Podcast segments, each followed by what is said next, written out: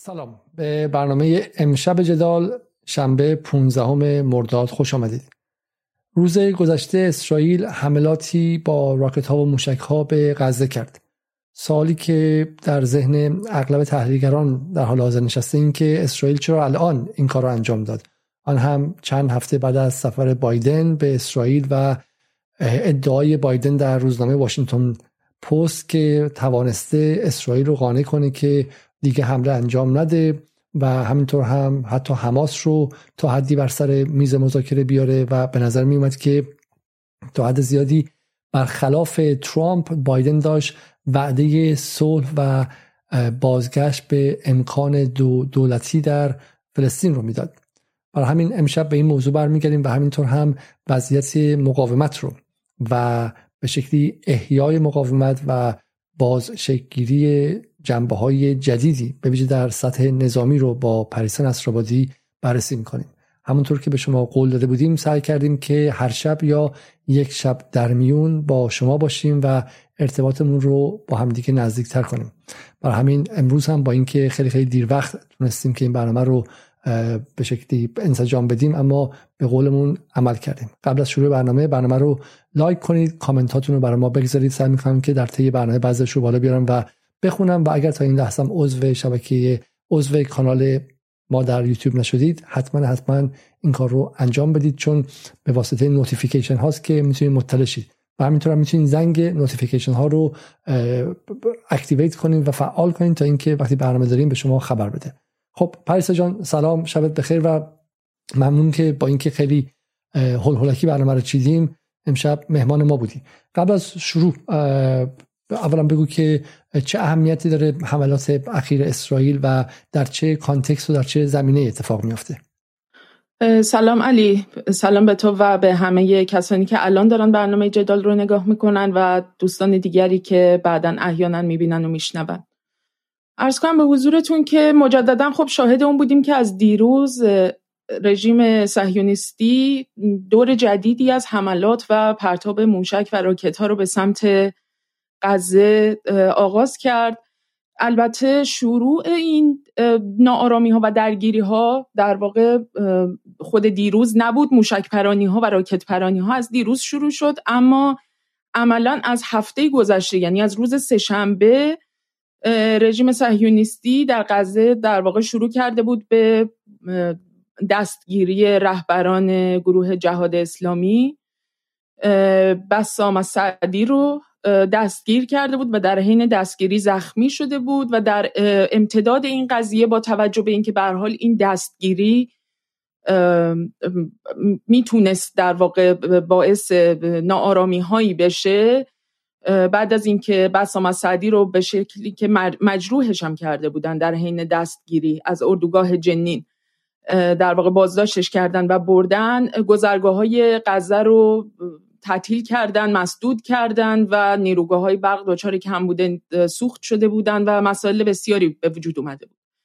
و به هر حال رژیم اسرائیل از هفته گذشته با در واقع نیروهای امنیتی اطلاعاتی مصر و همینطور برخی از دیپلمات های سازمان ملل متحد و مقامات دیگری در منطقه در تماس بودند و اطلاع داده بودند که بنا دارن که با گروه جهاد اسلامی به عنوان یک اقدام پیشگیرانه برخورد بکنن. و گفته بودند که گروه های تروریستی رو بر نمیتابند و هدفشون این هستش که به طور جدی با جریان جهاد اسلامی برخورد کنن و رهبرانش رو دستگیر بکنن. تا اینکه دیروز به حال موشک پرانی ها شروع شد و یکی از این موشک ها هم به در واقع محل استقرار یکی دیگر از رهبران جهاد اسلامی برخورد کرد و متاسفانه ایشون هم به شهادت رسید و این موشکباران ها به حال ادامه پیدا کرد. یعنی بعد از اینکه رژیم اسرائیل غزه رو بمباران کرد به شکل مستمر از سمت غزه هم نیروهای مقاومت شروع کردن به پرتاب موشک و پاسخ دادن به این حملات. بسیار خب اجازه بده که اول صحنه از این فیلمی که اسرائیل با افتخار منتشر کرده از لحظه حمله به منزلی که ادعا می‌کنه که یکی از رهبران جهاد اسلامی درش بوده رو ببینیم. درسته این فیلم دیگه؟ درسته. و آیا تایید شده که واقعا منزل رهبر جهاد اسلامی بوده؟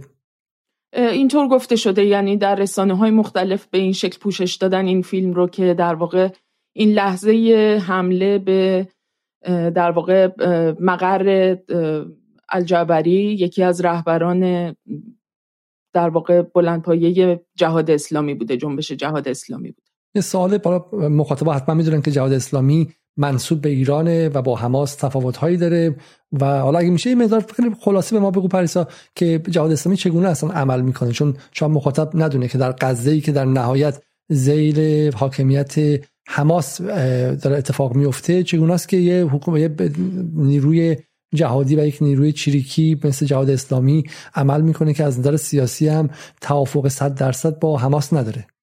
خب ببینید در غزه نیروهای مختلفی از گروه های مختلف مقاومت حضور دارند و در واقع ما در اونجا یک ستاد عملیات مشترک بین نیروهای مقاومت داریم که در این منطقه چه به لحاظ برحال با همدیگه تبادل اطلاعات دارند و هماهنگی های کاملی دارند در در واقع عملیات های نظامی که انجام میدن. یکی از این گروه ها هم گروه در واقع حرکت جهاد اسلامی هست که در این محدود است که همونطوری که گفتی به حال روابط نزدیکتری با ایران داره نسبت به حماس. ولیکن به حال این هماهنگی این مسئله از جانب مجموعه گروه های مقاومت به ویژه از دیروز تا حالا حالا در ادامه بهش می‌پردازیم که چرا مرتبا داره مورد تاکید قرار می‌گیره که نیروهای مختلف مقاومت همگی متحد همدیگه هستند و در کنار هم هستند و هیچ گونه در واقع تفرقه بینشون وجود نداره. اما به هر حال یکی از مسائلی که حالا با توجه به اینکه اصلا مشخص نیست که در واقع حجم جنگ افزارها و تعداد موشکها و پهپادها و در واقع لوجستیک نظامی گروه های مقاومت دقیقا به چه شکلی هست؟ ولی اینجوری که گفته میشه یکی در واقع حرکت جهاد اسلامی یکی از مجهزترین لوجستیک ها رو در بین گروه های مختلف مقاومت در غزه داره. از دیروز هم که در واقع پاسخ به حملات اسرائیل شروع شد حرکت جهاد اسلامی پرتاب موشک ها رو شروع کرد در این منطقه و در امتداد اون هم به خصوص در واقع جریان جبهه خلق برای آزادی فلسطین که های ابو علی مصطفی رو در واقع در اختیار دارن اونها هم همراهی کردند و در واقع اونها هم پیوستن به پاسخ دادن به اسرائیل و گروه های دیگری هم از جمله جبهه دموکراتیک و اینها هم که گروه های کوچکتری هستن اونها هم همراهی کردن. در کنار سرایا القدس یا در واقع گردان های قدس. ببین یه نکته که حالا برای شروع ما چون برنامه واقعا می‌خوام امشب برنامه سریع داشته باشیم و این تجربه جدید در به که پاسخ سریع به مسائل و همینطور هم برنامه کوتاه مدتتر. اینه که خب گفته میشه اسرائیل ادعا کرده اینجا که جهاد اسلامی متعلق به ایران بوده این تحریک ایرانه و همین الان تو این توییدی که از اسرائیل به فارسی است می‌خونیم که خبرنگاران در غزه که برای تهیه گزارش از عملیات سپید دم اسم عملیاتی که اسرائیل انجام میده. روی پشت بام ساختمانی در غزه ایستادند به خوبی نشان می‌دهند چگونه تروریست های جهاد اسلامی با حمایت جمهوری اسلامی از قلب مناطق مسکونی به سمت اسرائیل موشک شلیک می‌کنند. در توییت دیگه میگه که متاسفیم. متاسفیم که پول مردم ایران که توسط جمهوری اسلامی غارت و به تروریست ها سپرده شده اینگونه دود هوا می شود حالا اشارهشم به 237 راکت توسط جهاد اسلامی تروریست جهاد اسلامی که به سمت اسرائیل شلیک شده و 44 راکت هم در خاک غزه فرو اومد. 95 درصد از راکت ها توسط گنبد آهنین رهگیری و منهدم شدن. خب بیا بریم به سر اصل موضوع و خیلی سریع ازت بپرسم. ماجرا چیه؟ ما این دفعه از حماس خبر نداریم بحث جهاد اسلامیه. حدود سه هفته پیش دو هفته پیش بایدن به عربستان سفر کرد به اسرائیل سفر کرد و قبل از اون مقاله در واشنگتن پست نوشت که با افتخار و آب و تاب گفتش که من موفق شدم که صلح بین فلسطینی ها و اسرائیلی ها رو دوباره به جریان بندازم و همینطور برای اولین بار گمانم اسم حماس رو بردش و خیلی متعجب شدن که حماس که مقاومت بی پایانه چگونه وارد پروسه صلح داره میشه چه اتفاقی در اونجا افتاده و و به شکلی بایدن این نکته گفت این جنگ قدیمی که اتفاق افتاد من متوقف کردم وگرنه 11 روزه متوقف نمی‌شد و من از اعتبار خودم گذاشتم. به عبارتی آمریکا اومد یه پوانی از جهان اسلام بگیر و از سعودی بگیر و غیره. ولی گفتش که من من خودم دارم هوای فلسطینیا رو دارم و باز می‌خوایم برگردیم به پروسه صلح. الان این اتفاقی که افتاده منصوب به ایرانه و اسرائیل مرتب میگن که جهاد اسلامی ایران و ایران. یه جمله خیلی معروفی من نخست وزیر اسرائیل گفت. گفت که همین الان که این موشک ها داره انجام میشه و جهاد داره به ما موشک می‌زنه و این جنگ آغاز کرده و این جنگ باعث شده رهبرشون در تهرانه. درسته؟ بله خب، درسته. خب زیاد نخاله الان آره به من بگو که داستان چیه ماجرا چیه رابطه جهاد با حماس در حال حاضر چیه و این حمله چقدرش به جهاد مربوطه چقدرش اونطوری که گفتی به کل رابطه اسرائیل و فلسطین مربوطه و اسرائیل داره با زرنگی تفرق, افرق... تفرق افغانی می‌کنه. ببینید خب یه چیزی خیلی مشخصه و اونم اینه که ما شاهد یک در واقع شکلی از اختشاش در درون رهبری حماس بودیم از زمان وقوع در واقع جنگ سوریه تا به اکنون. در واقع بین دفتر سیاسی یعنی اسماعیل هنیه و بخش دیگری از رهبری حماس که خالد مشعل به نوعی چهره شاخص اون هست در طی این سالها اختلافاتی وجود داشته اما در مجموع این اختلافات هیچ وقت در واقع به اینجا نینجامیده که این اختلافات در درون حماس ساختار سیاسی حماس باعث بشه که شقاق و نقاری در بین صفوف گروه های مختلف مقاومت فلسطین به وجود بیاد.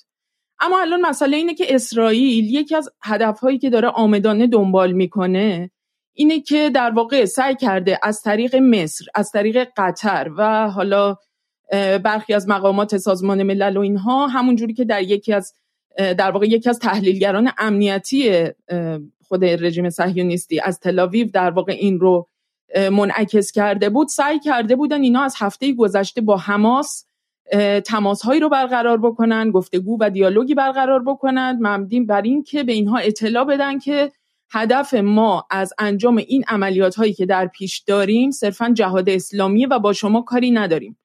در واقع اینها از طبیعتا اسرائیل هر کاری که دستش بر بیاد برای اینکه بتونه به نوعی در واقع صفوف مقاومت رو شکننده بکنه یا اینکه بخواد در واقع اون رو ضعیف بکنه انجام خواهد داد. در این بره هم شاید در واقع این یکی از اهداف اسرائیل باشه و به نظر من یکی از اهداف فرعیشونه و در واقع بخشی از جنگ روانی و جنگ رسانه‌ای که دارن پیش می‌برن همونجوری که حالا یکی از فرماندهان ارتش اسرائیل هم در واقع در مورد این مسئله صحبت کرده بود که به هیچ عنوان در واقع گروه حماس مورد هدف ما نیست. ما هدفمون برخورد با گروه تروریستی جهاد اسلامیه. و خب ببینید بازی کثیفی که در رسانه ها در جریانه چه از سمت رسانه های خود در واقع وابسته به رژیم صهیونیستی اسرائیل چه از سمت باقی رسانه های جریان اصلی غربی یا عربی که به نوعی سعی می‌کنن سفیدشویی بکنن جنایات اسرائیل رو اینه که میان در واقع اینجوری جلوه میدن که گویا از سمت جهاد اسلامی این قضیه شروع شده و الان اسرائیل در مقام پاسخگویی بر اومده در حالی که به هیچ وجه اینجوری نیست. یعنی همونجور که اول صحبتم گفتم از هفته گذشته سه شنبه اینها شروع کردن به در واقع به اردوگاه جنین رفتن بسام سعدی رو با وضعیت خیلی در واقع دلخراشی دستگیر کردن بازداشت کردن که مجروح شده و از وضعیتش به هیچ عنوان الان هنوز هیچ اطلاعی در دست نیست. و بعد از اون هم به هر حال شروع کرده بودن به هشدار دادن که نهایتا دیروز با شروع در واقع پرتاب موشک به سمت غزه این در واقع حملات ادامه پیدا کرد. و شما تصور بکنید که غزه به عنوان متراکمترین نقطه ای از جهان که تقریبا تمام اون مناطق جایی که انسانهای غیر نظامی هم دیگه مردم دارن زندگی می‌کنن. خونه های مسکونی بیمارستان اماکن عمومیه که مردم دارن زندگی می‌کنن. اونجا مکانهای مثلا نظامی خیلی مشخصی به اون معنی وجود نداره که مثلا گروه های مقاومت در این مکانهای مشخص صرفا حضور داشته باشن.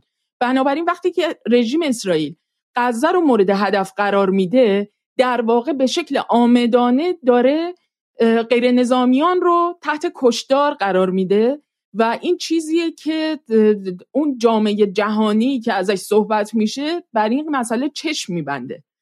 و من می‌خوام نشون بدم. حالا این صحنه که میگم اسرائیل با افتخار به عنوان به شکلی عملیات جراحانه. این که ما این نقطه رو می‌گیریم و همون نقطه رو خیلی خیلی انگار مثلا با لیزر داره می‌زنیم اینها. ولی شما نگاه کنید که این خطر اینجا چیه؟ ولی فیلمی واقعی که حالا این فیلم واقعی ولی فیلمی که واقعا وجود داره رو بزن با هم ببینیم و بهش برگردیم. و حالا این صحنه که به شکلی وجود داره اینها از واقعیتش اینه.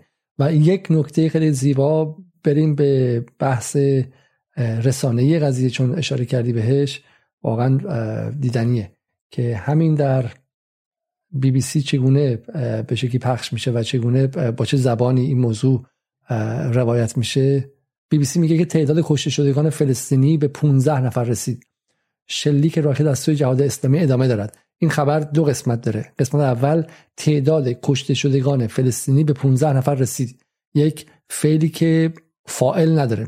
یعنی فلسطینی ها کشته شدگانشون رو به جایی رسوندن. انگار مثلا تعداد مدال های المپیک ایران به 15 رسید. نمیگه که کی اینا رو کشتن نمیگه که با راکت کی کشته شد. و بعد بلافاصله میگه شلیک راکت از سوی جهاد اسلامی ادامه دارد. شما اگر واقعا ندونید فکر می‌کنید که این کشته شدگان به واسطه جهاد اسلامی بودن. چون تنها فائل و عامل در این دو جمله‌ای که اتفاق افتاده یک دو سه چهار پنج شیش و حدود دوازده کلمه داره تنها فائل جهاد اسلامیه. بقیهش همه به شکلی کسانی هستند که فعل براشون عمل شده. و این یه جوری به قول معروف واقعا باید معدب بودش در مورد این قضیه. یه جوری بیشرفی رسانه‌ایه. هیچ چیز بیشتر از این نیستش. اینکه اسرائیل 15 نفر رو در غزه کشته و یکیشون هم بچه بوده و شهروند بودن خب و یکی یکیشون مثلا آدمی بوده که به جهاد اسلامی بوده و در مقابلش هم بله فلسطینی همیشه گفتن که ما همواره فرقمون اینه که اگر بزنید ما هم با همین سنگ هامون با همون موشک های ضعیفمون به شکلی پاسخ میدیم. خب این در پاسخش بوده. ولی اصل قضیه اینه که چه کسی حمله رو آغاز کرده. اسرائیل حمله موشکی کرده. به بزرگترین زندان جهان که تعداد کالریاش هم در روز روشن میشه و 15 نفر درش کشته شدن. و بعد ببینیم بی بی سی چگونه این خبر رو منتشر می‌کنه. و این باور نکردنی است که در قرن 21 این سطح از دناعت و خباست رسانه‌ای همچنان مجاز باشه و اینا بتونن راست راست راه برن. واقعا اون نونی که به شکلی برای آخر روز می‌گیرن رو من نمی‌دونم بهش چی میگن. یعنی شما فکر کن تو لندن شما نشستی و مثلا موشک بر سرت میاد و کسی بگه که 15 تعداد کشته شدگان عملیات لندن به 15 نفر رسید. کی کجا کی زده کی فاعلش بوده کی عاملش بوده و غیره. حالا پریسا ادامه بده و بیا بریم بحث که هدف هدف به اسرائیل چی از این قضیه؟ چرا اسرائیل الان رو انتخاب کرد؟ این لحظه خاص چه کارکردهایی داره؟ اسرائیلیا خب استراتژیستن. اسرائیلیا محاسبات دقیق دارن. چرا الان این کار کردن؟ خب ببین با توجه به اینکه حملات موشکی رو از دیروز شروع کردن و از دیروز رهبر حرکت جهاد اسلامی در تهران بوده یعنی زیادن خاله در تهران بوده خب این خودش در واقع به نوعی نشون میده که اینها هدف مشخصی یعنی یک پیغام مشخصی رو گویا می‌خوان از این طریق ارسال بکنن دیگه. یعنی یک گروه معین رو در بین گروه های مقاومت مورد هدف خودشون قرار دادن و این در حالیه که در واقع رهبر اون جریان هم الان در کشوری در ایران به سر می‌بره و این خودش از به لحاظ زمان بندی می‌تونه گویا باشه. اما یه چیزی که به نظرم خیلی مهمه که باید بهش توجه بکنیم در مجموع اینه که این دور جدید حملات اسرائیل رو ما باید در امتداد جنگ دوازده روزه سال گذشته ببینیم. که به اسم نبرد شمشیر قدس مشهور شد و این در واقع نبرد شمشیر قدس که در سال گذشته در ماه می در واقع به وقوع پیوسته دوازده روز دو تا ویژگی خیلی مهم و بارز داشت.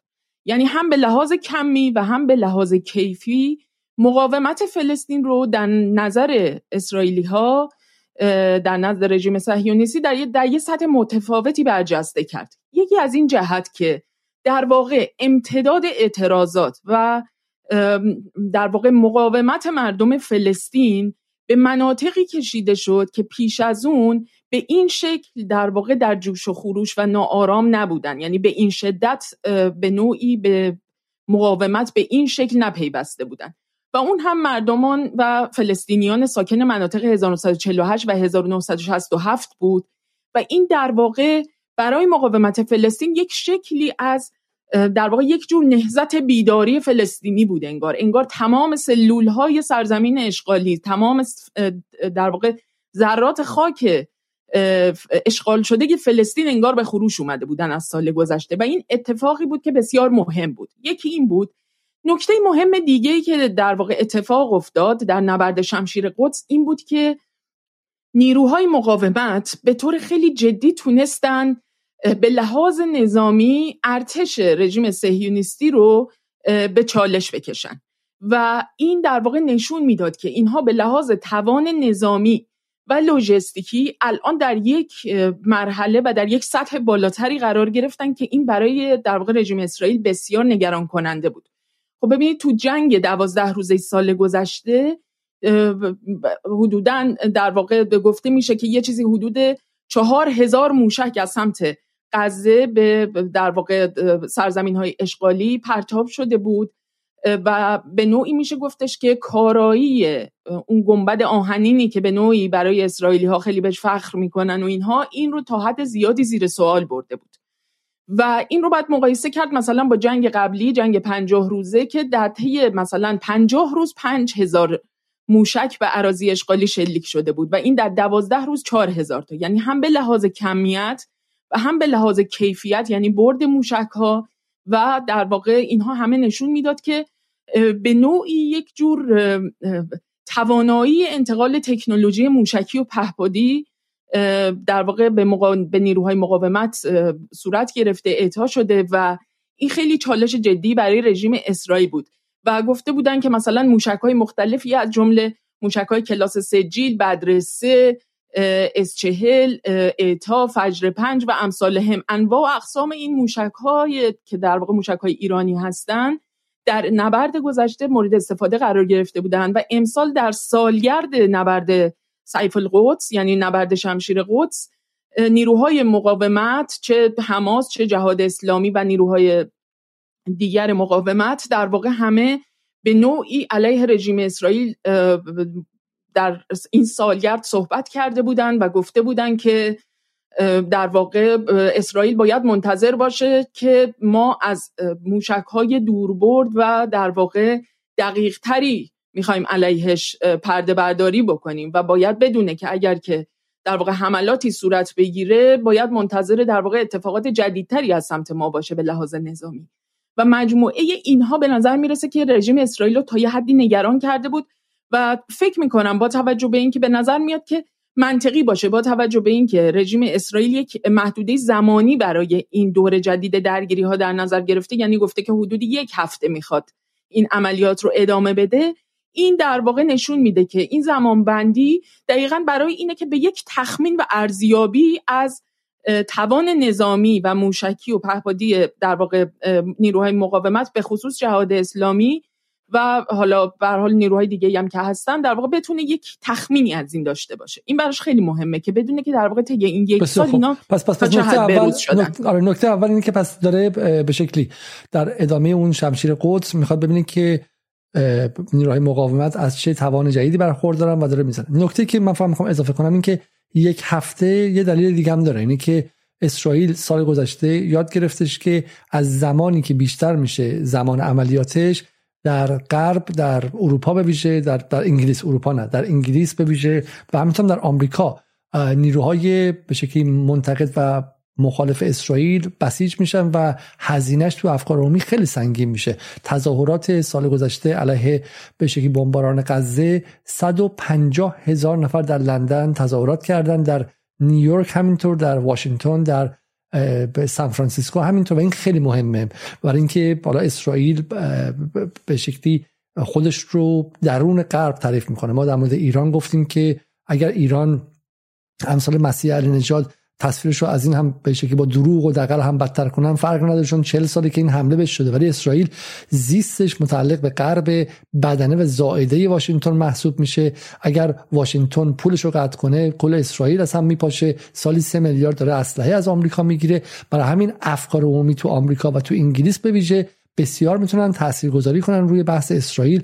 برنامه خواهیم داشت در مورد اینکه انقدر انگلیس و لندن برای اسرائیل مهم بود که یکی از مهمترین آدمهاشون رو که مارک رگف بود و به شکلی گوبلز اسرائیل بود و به عنوان سفیر اسرائیل در انگلستان منصوب کردن که بتونه به شکلی جرمی کوربین رو از بین ببره و نذاره که اون نخست وزیر آینده انگلیس بشه و غیره. و همین براشون افکار عمومی مهمه و زمان کوتاه بهشون اجازه به شکلی surgical intervention یا دخالت جراحانه میده که بدون اینکه خونریزی به افکار عمومی غرب هم براش برسه. وگرنه کشتار آدم ها در فلسطین که براشون مهم نیستش. اما به شکلی مهمه که تظاهرات ضد اسرائیل شروع نشه. اینو به این علت میگم که اگر از مخاطبان ما در غرب هستید و در خارج از کشور زندگی می‌کنید بدونید که تظاهرات های شما علیه اسرائیل به هیچ وجه بیفایده نیستش و به هیچ وجه تصنعی نیستش. تظاهرات شما در لندن در واشنگتن در سان فرانسیسکو در پاریس و غیره تزدیک از یکی از عوامل جنگی برای دفاع از فلسطینیا و متوقف کردن حملات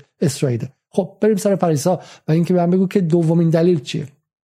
یه نکته مهم دیگه که به نظرم خوبه که بهش توجه بکنیم اینه که با توجه به اینکه بعد از مناقشه اوکراین عملا تمام دنیا به نوعی درگیر این بحر مسئله بحران انرژی و این جنگ انرژی شدن رژیم اسرائیل هم در منطقه غرب آسیا و برای حوزه مدیترانه یکی از اون در واقع دولت هایی هستش که برای خودش داره یک این نقش رو قائله که به نوعی در این جنگ انرژی بتونه دخالتگری داشته باشه و بتونه به هر حال دسترسی پیدا کنه به منابع متنوعتری از انرژی و حجم بیشتری از منابع نفتی و گازی رو بتونه در اختیار بگیره برای اینکه بتونه حالا چه برای صادرات به اروپا و چه برای مصرف خودش در واقع بتونه به نوعی تا یه حد زیادی ذخیره سازی بیشتری داشته باشه. از این نظر مدتیه که در واقع شنیدیم که بر سر میدان گازی مشترکی که با لبنان دارن که به میدان گازی کاریش یا قریش در واقع مشهوره که یک مناقشه تقریبا میشه گفت قدیمی هست بر سر تعیین خطوط مرزی دریایی که بین اسرائیل و لبنان بوده که مناقشه ای هست که آیا این مرز مثلا 19 معتبره یا مرز 23 که به نوعی این میدان گازی کاریش بستگی داره که کدوم مرز در واقع به رسمیت شناخته بشه اون در حوزه در واقع دریایی لبنان یا اسرائیل قرار می‌گیره. و به حال لبنان مدعی این قضیه هست به خصوص حزب الله واکنش های بسیار شدیدی نسبت به اسرائیل نشون داده و واکنش های تندی داشتن. سید حسن نصرالله در آخرین سخنرانی خودش به شدت هشدار داده به رژیم اسرائیل که به هیچ عنوان دست درازی نکنه به این میدان گازی مشترک. و به حال الان یک مجموعی از مذاکرات دیپلماتیک در جریان برای اینکه تکلیف این خطوط مرزی مورد مناقشه که در سیستم در واقع نظام حقوقی بین الملل ناظر بر حقوق دریاها تا یه حد زیادی در واقع مسئله هست سرش که این به چه شکلی بخواد حل بشه. اما به حال از سمت حزب الله این هشدار به اسرائیل داده شده که اگر بخواد مانع از این بشه که کمپانی هایی که برای مثلا استخراج منابع گازی به حال به این محدوده ها خواهند اومد بخواد مانع از این بشه که این اتفاق بیفته از شرکت های ایرانی خواهد خواست که به این منطقه بیاد و این در واقع یک شکلی از تهدید زمینی اسرائیل هم هست که به هیچ عنوان از این قضیه کوتاه نخواهند اومد.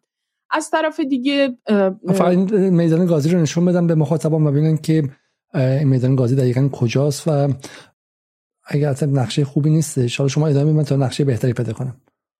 یه نکته که هستش اینه که سردار حسین سلامی روز پنجشنبه به این نکته اشاره کردن که اگر که با توجه به اینکه به نظر می‌رسه که یک درگیری به حال محتمل هست که بین نیروهای حزب الله و رژیم اسرائیل اتفاق بیفته. در این مورد صحبت کردن که حزب الله یک چیزی حدود 100 هزار موشک ذخیره داره. یعنی در بین صحبتاشون به این موضوع اشاره کردن که این هم به هر پیام معینی داره. بنابراین در کنار این که حالا در قضیه جهاد اسلامی این سمت حزب الله لبنان رو داریم یعنی به نظر می‌رسه که در واقع اسرائیل الان بنا داره که به نوعی با نیروهایی که اون بخش از نیروهای مقاومت که نزدیکی بیشتری به لحاظ سیاسی به ایران دارند به نوعی می‌خواد یک سری برخوردهای تهدیدآمیز و به قول خودشون برخوردهای پیشگیرانه اقدامات پیشگیرانه ای انجام بده برای اینکه جلوی برخی در واقع تقابلها و برخوردهای بعدی گرفته بشه. این مرز به شکلی خیلی خیلی نزدیک به مرز لبنان ما در اینجا خیلی خیلی به وضوح می‌بینیم که این میدان های گازی حتی این نقشه Ynet درسته یعنی Ynet مخفف چیه پریسا Ynet News در صورت یکی از روزنامه های. در صورت از در یکی از روزنامه های و حالا با دقت من تایید نمی کنم نقشه رو ولی همینجا نشون میده که چگونه آینده این میدان گازی بین اسرائیل و حزب الله و در واقع عملا ایران می‌تونه مورد مناقشه باشه و و چقدر و, همون اتفاقی هم تو گفتی دیگه. فقط اشاره کردی به بحث پهپادهای حزب الله درسته؟ بله به که اشاره شده بود که 100 هزار موشک ذخیره داره. ببین تو این منطقه مورد مناقشه که حالا اونجا در نقشه به بحث این که پهپادها رو حزب الله فرستاد پهپادهایی که حزب الله فرستاد و پهپادهایی که بعدا از بین رفتن. درسته؟ آها نه نه. آها نه نه. اشاره نکردم به این مسئله.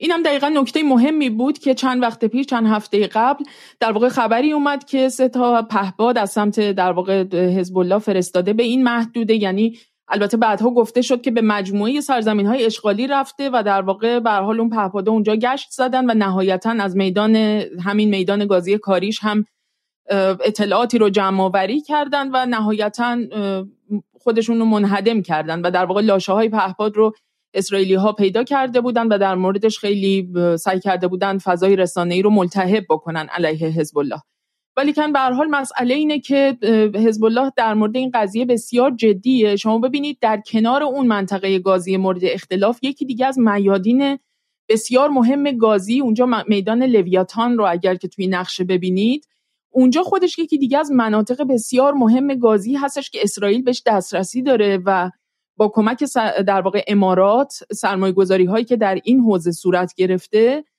بنا دارن که گاز رو از اینجا از این محدوده به, به سمت از سمت مدیترانه شرقی در واقع به اروپا منتقل بکنن. بنابراین اسرائیل به طور جدی خودش رو یکی از توضیح کنندگان و در واقع بازیگران مهم در صحنه این جنگ انرژی در منطقه می‌دونه و برای همین این مسئله هم بسیار بسیار براش اهمیت داره.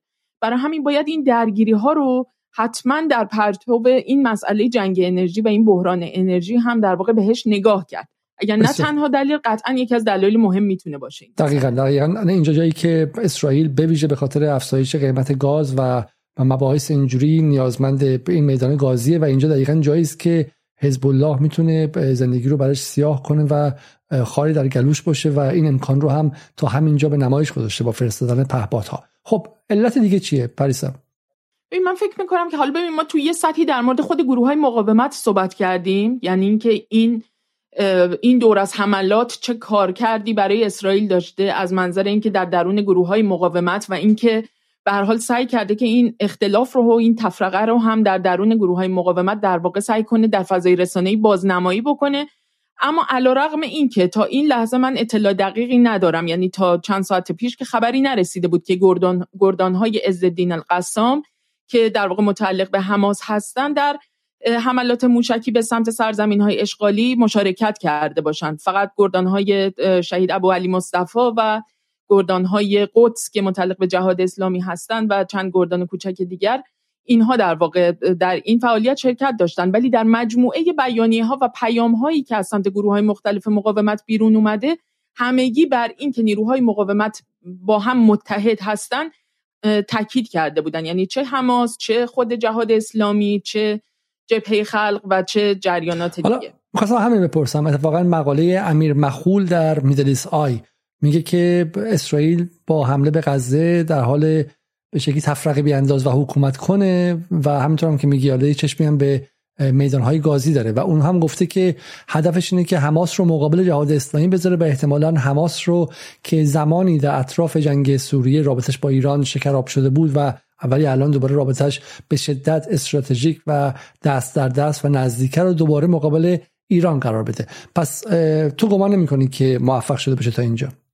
فکر نمی کنم خیلی بعیده. خب البته به هر حال با توجه به اینکه یک مناقشاتی در سطح سیاسی وجود داره بین دولت های منطقه یعنی به هر حال قطر و مصر که روابط نزدیکی با به حال بخش از رهبری حماس دارن سعی کردن که این پیغام رو از سمت اسرائیل منتقل بکنن که تا جایی که می‌تونن مانع از این بشن که تشدید بشه این حملات و درگیری ها ولیکن از مجموعه بیانیه ها یعنی از ادبیات و اون فضایی که بر بیانیه ها و پیام های متعددی که از گروه های مختلف از جمله حماس بیرون اومده به نظر نمی‌رسه که به هیچ عنوان هدفشون این باشه که بخوان در واقع مهر تاییدی بذارن برای اینکه چنین شقاق و اختلافی در درون صفوف مقاومت وجود داره.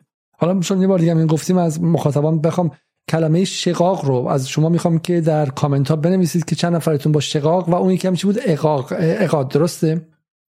نقار. نقار. آره. من از مخاطبان می‌خوام که در کامنت ها بنویسید که چند نفرتون با کلمه شقاق و نقار آشنا هستید و این واقعا چیزه. چون من از خانم نصرآبادی بارها خواستم که کلمات به شکلی به روستر رو استفاده کنم و نه کلمات ادبی رو.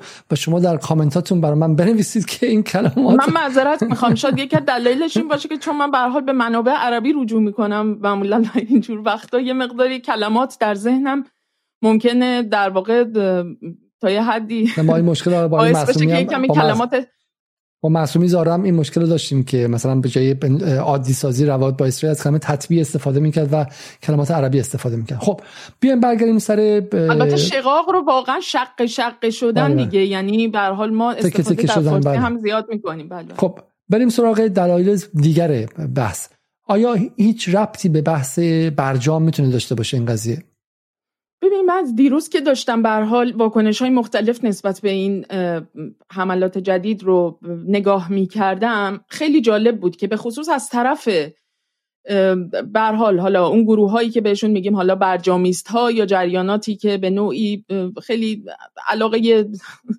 غیر عادی دارن نسبت به این که به حال ایران به نوعی این توان هسته‌ای و این در واقع دانش و سیستم هسته‌ای خودش رو به نوعی واگذار بکنه به هر قیمتی اینها خیلی واکنش های عجیبی نسبت به این حملات داشتن و بسیاری از اینها گفته بودن که در واقع گویی که ایران به نوعی داره تحریک می‌کنه مثلا فضا رو داره ملتعب می‌کنه برای اینکه این اتفاق نیفته مثلا احیانا یا اینکه خود اسرائیل. اسرائیل مثلا آمدانه صرفا برای اینکه در واقع این برجام محقق نشه شروع کرده این دور از حملات رو برای اینکه به نوعی فضا بر حال آشفته بشه و اونجوری که باید این روند مذاکرات و این دوره گفتگوها در وین پیش نره.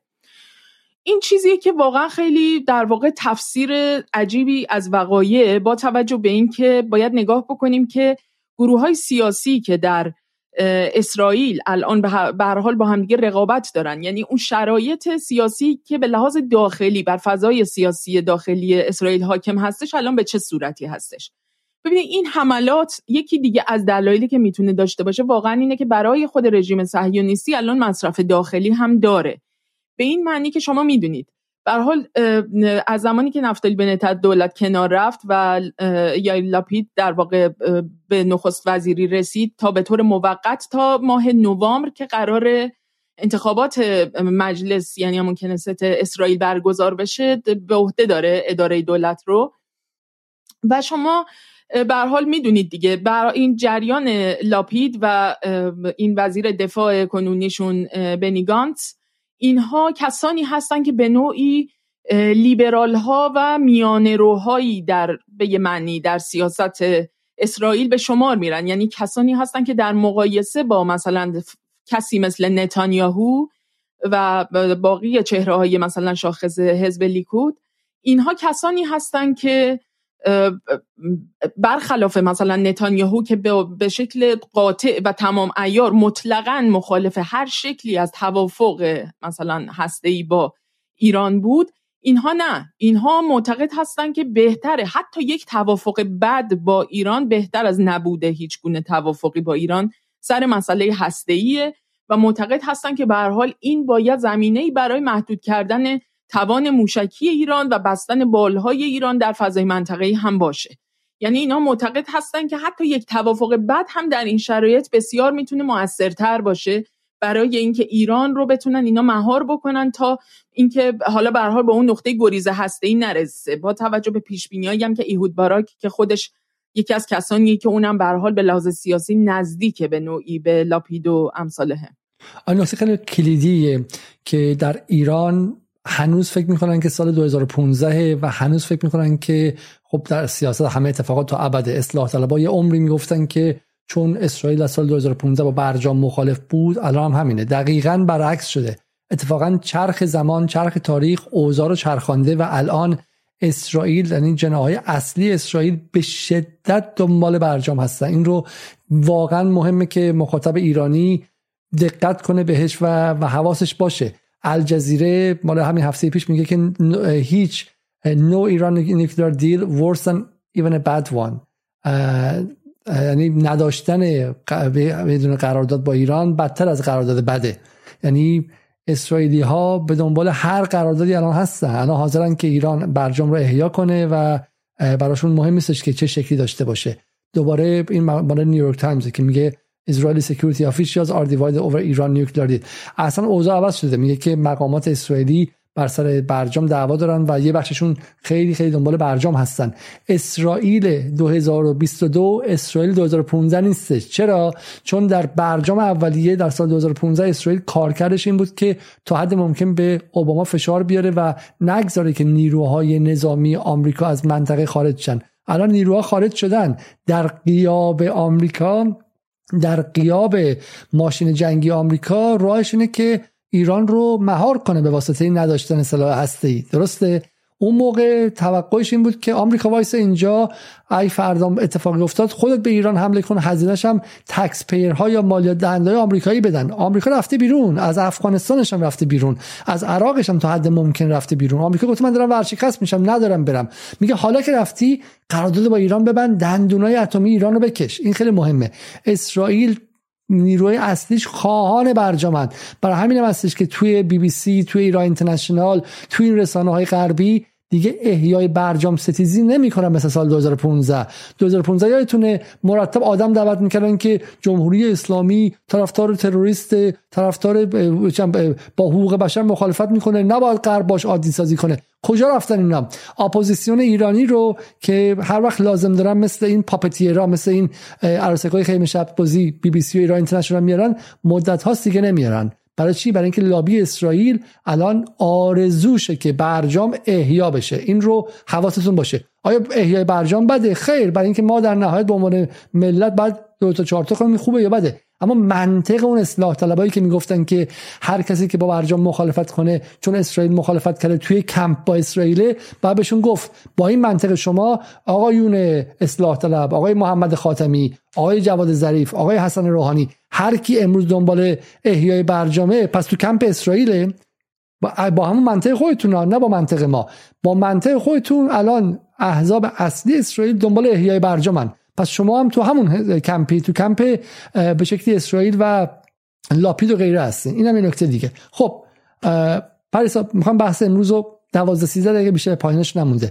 می‌خوای خود در موشک های مقاومت صحبت کنیم می‌خوای صحبت کنیم فرقی فیلم من نشون بدم از موشک ها و این موشک ها رو خودم برامون بگو اوضاعش چیه. ببینید با توجه به این که میگم این به نوعی میشه گفت که الان داره از طریق پلتفرم ها و رسانه های مختلف گروه های مختلف مقاومت سعی کردن در مورد توان نظامی خودشون به حال تا یه حدی مانور رسانه‌ای بدن و اینها که الان دارید می‌بینید به حال موشک های گردان شهید ابو علی مصطفی متعلق به جبهه خلق برای آزادی فلسطینه. و اینها به حال الان در این فضا که به خصوص رژیم اسرائیل داره سعی می‌کنه نشون بده که گروه های مقاومت دارن دچار تفرقه میشن با همدیگه اینها دارن سعی می‌کنن نشون بدن که نه به هیچ وجه اینطور نیست و ما در کنار همدیگه ایستادیم و آرمان ما مشترک برنامه سیاسی ما چشمانداز سیاسی ما همه با همدیگه در واقع در هم تنیده و پیوسته است. به علاوه در واقع زیاد نخاله دیشب در المیادین یک مصاحبه ای داشت و در این گفتگو کمی در واقع زیاد تاکید می‌کرد. همونجور که گفتیم رهبر حرکت جهاد اسلامی بسیار تاکید داشت روی مسئله اتحاد و وحدت گروه ها و نیروهای مقاومت. و امروز هم خبری اومده بود در مورد این که به حال یک از سخنگوهای جهاد اسلامی گفته بود که بر حال های زدین قسام هم پیوستنشون الان در این شرایط می‌تونه تعیین کننده باشه.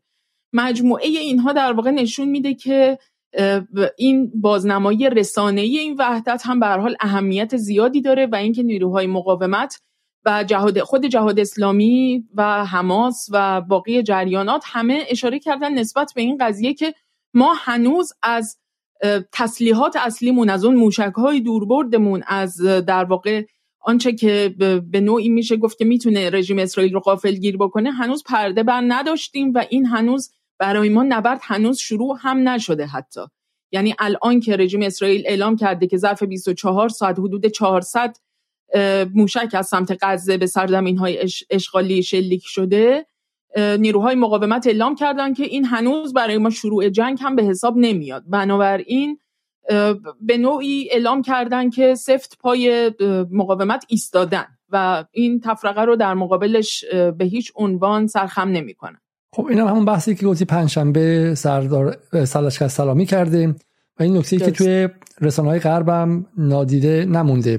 اینکه راه را در کرانه دریای سرخ رو دشمن بستیم بیش از 100 هزار موشک در لبنان آماده شکلیک به سمت سهیونیست هاست و این هم بحث امروزی که الجزیره نوشته نوشته که اسرائیل بهای سنگینی را برای حمله به غزه خواهد پرداخت.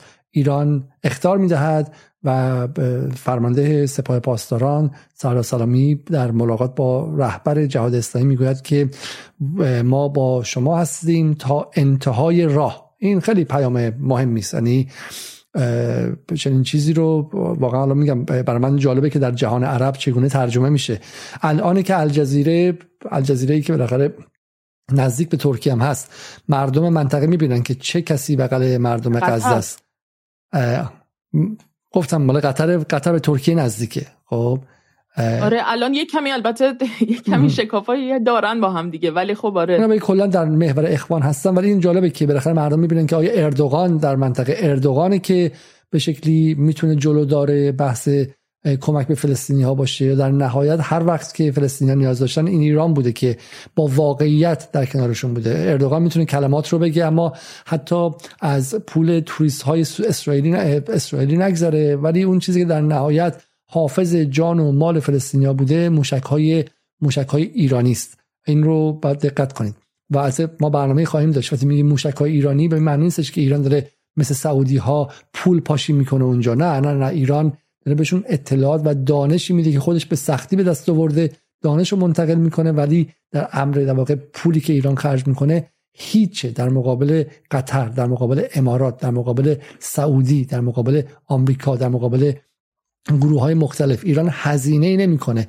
روی ایمانی که اونها وجود دارن و مشترکه دانش رو منتقل می‌کنه و مسائل خیلی خیلی کلیدی رو که ایران بهش دسترسی پیدا کرده. خب این هم نکته نکته رو بذار بگم در مورد اینکه گفتی این چه جوری بازنمایی میشه در افکار عمومی که در واقع این صحبت های مثلا سرد و سلامی یا مثلا زیاد نخاله و اینا چه جور منعکس میشه. ببین شما زمانی که پای بحث مقاومت فلسطین میاد وسط و به خصوص در چنین بره هایی که خیلی به لحاظ عاطفی افکار عمومی جهان عرب به نوعی سرزمین ها کشورهای مختلف خیلی عواطفشون جریه دار میشه.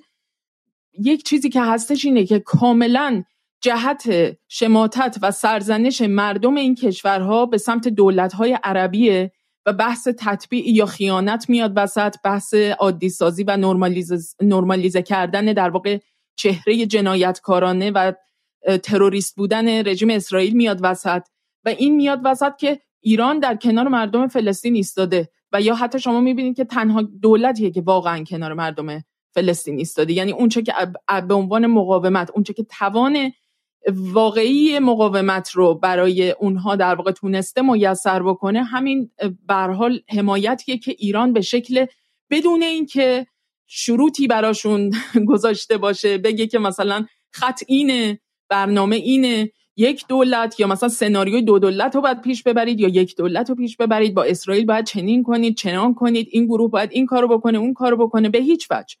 به هیچ عنوان. تصمیم گیرنده همونجور که بارها از سمت ایران اعلام شده خود مردم فلسطین هستن. هر تصمیمی که بگیرن.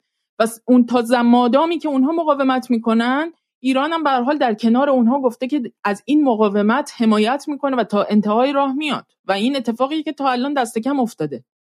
و این چیزیه که مردم دیدن. نکته بسیار بسیار مهمی است و اون همین این که یک بار دیگه یک بار دیگه این نکته ما رو به اینجا میرسونه. آیه خامنه ای نکته مهمی میگه میگه که دیپلماسی ما دیپلماسی ایدولوژیکه اما دیپلماسی ایدولوژیک ما در راستای منافع ملی این دو رو مقابل همدیگه نذاریم. ما سرش برنامه خواهیم داشت. چرا اینکه ایران چنین تصویری ازش در منطقه هست؟ اینکه ایران استقلال کشورها رو زیر پا نمی‌ذاره. به افغانستان نمیگه که برو کنار من می‌خوام تو رو احیا کنم و ایران بزرگ رو بسازم. به آذربایجان نمیگه می‌خوام باکو رو بگیرم. به بحرین نمیگه می‌خوام تو رو اضافت کنم. ایران با کشورهای دیگه با این مرزهایی که خیلیشون هم تصنعی توسط استعمار هم ساخته شده اما میگه حالا همین شر ضروری به اسم دولت ملت ساخته شده توسط استعمار اما همین رو بهش دست بزنیم باعث مرگ انسان ها میشه باعث جنگ ها میشه باعث بالکن شدن منطقه میشه. پس ما به این احترام می‌ذاریم. و روی این اصل 42 سال 43 سال ایستاده و مردم منطقه و حتی بزرگانشون و به شکل الیت سیاسیشون این رو دیدن. می‌دونن که ایران دنبال تجزیه سوریه نیست. به همون شکل دنبال تجزیه سعودی هم نیستش. یعنی ایران به صورت خیلی منسجم و پایداری این رو انجام داده و اینه که در دراز مدت به نفع ایرانه. ایران می‌تونه الان کلک بزنه و بگه که فلان و بره مثلا سراغ باکو بگه من می‌خوام الان آذربایجان به خودم برگردونم. این ممکنه دل چهار تا آدم رو در ایران خوشحال کنه که به دنبال حخامنشی کردن هستن. اما باعث میشه که تمام منطقه علیه ایران بسیج شه. برای همینه که ما معتقدیم که ایران گرایی احتمالا پروژه‌ای به شدت ضد ایرانی است. چون نه فقط مردم منطقه مردم سنی غیر ایرانی منطقه رو علیه ایران میشورونه بلکه قومیت های داخل رو هم علیه ایران میشورونه. به هوش باشید. نگذارید که همونطور که بی بی سی فارسی ایران اینترنشنال نقاط عاطفی و حسانی شما رو انگشت می‌زنن انگولک می‌کنن و شما دفعه داد می‌زنین که باید جمهوری اسلامی بره باید فلان شه ما نمی‌خوایم و غیره و علیه منافع خودتون بسیجید نگذارید. کسان دیگه هم با انگولک کردن احساسات مقدس وطن دوستی شما شما رو تبدیل کنم به کسانی که با وطن پرستی افراطی به ضرر ایران فعالیت می‌کنید. حواستون باشه اون برنامه‌ای که شما در یوتیوب می‌بینید خیلی هاشون همین الان داره توسط اتاق فکرهای اسرائیلی زیرنویس میشه به عربی و اونها در کشورهای عربی پخش میشه و میگن این ایرانی ها این رافضی ها به دنبال تجزیه سوریه به دنبال گرفتن لبنان به دنبال به شکلی اشغال سرزمینی عراق و دنبال امپراتوری شدن به دنبال حخامنشی شدن هستن. اگر شما یک سوری بودی یک اردنی بودی یک لبنانی بودی یک عراقی بودی چه حسی می‌کردی؟ برای همین مراقب باشید. در ایران سال 57 به بعد که انقلاب شده انقلاب حرفش این بود که نگذاریم استعمار ما رو از هم تجزیه کنه و اونجور ایرانگرایی تفکری غربی و تفکری استعماری است. ما دعوامون با افراد بر سر این نیستش که اونها حالا چه می‌دونم این حرف رو بزنن با حرف بزنن. ما با هیچ کس دعوای شخصی نداریم. اینجا ما ایده ها رو بررسی می‌کنیم بر اساس تحلیل های فلسفی روشن. یک ادعا میگن نفوذی یک ادعا میگن مزدور. همه چیز ما روشنه. همه چیزمون روی اینجاست بر اساس تحلیل عقلی و فکری. و ما نیازمند نیستیم شما به ما اعتماد کنید. ما نیازمندی هستیم که شما مطلع باشید و فکر کنید. ابزار ما با شما در ارتباط گیری تفکر و تحلیل عقلی است نه هیچ چیز دیگر. و خودتون فکر کنید. فکر کنید که اگر بگیم ما ایران می‌خواد امپراتوری شه همسایگان ما در عراق و افغانستان و بحرین و کویت و سوریه و لبنان و مصر چه احساسی به ما می‌کنن؟ آیا این احساس می‌کنن که به به اینا می‌خوان امپراتوریشن در باز کنیم یا اینکه نه جنگ های بیشتر تفرقه های بیشتر سنی و شیعه بیشتر مقابل هم قرار گرفتن اتفاق میفته آقای خامنه‌ای از این نظر مهمه که میگه ما می‌خوایم ایدولوژیک بمونیم و ایدولوژی ما احترام به حاکمیت ملی کشورهای دیگه است. احترام به حاکمیت ملی کشورهای دیگه.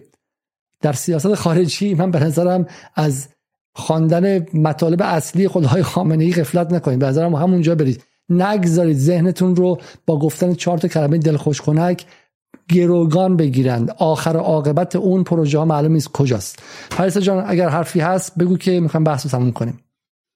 نه فقط می‌خواستم در واقع اون دوتا نکته که گفتم و یه کمی تک فقط تکمیلش بکنم. یکی در مورد اینکه این حملات در, در درون خود اسرائیل به نوعی مصرف داخلی داره و به کار در واقع این جریان سیاسی حاکم یعنی این ائتلاف حاکم خواهد آمد در انتخابات بعدی با توجه به اینکه گویا لاپید و نتانیاهو فردا یک گفتگوی در واقع امنیتی خواهند داشت با هم دیگه. و این نشون میده که در واقع با توجه به اینکه یکی از به نوعی پارلمانترها یا همین نمایندگان کنست اسرائیل که عرب هست سامر ابو شهاده اون هم گفته بود که در واقع این اقدامی که اسرائیل انجام داده به نوعی جنایتیه که دست کمی از جنایات نتانیاهو نداره. یعنی در واقع یک شکلی از تدایی که به نوعی انگار می‌خواد به مردم اسرائیل بگه که اینها هم در واقع مثل نتانیاهو اگر لازم باشه وارد عمل میشن علا رقم این که مثلا حزبی که لاپید به اون تعلق داره یا حزبی که مثلا حزب کارگر اینها به نوعی طرفدار دو دولت فلسطین و اسرائیل به حساب میان. یعنی جز میان روها حساب میان در زمین سیاست اسرائیل.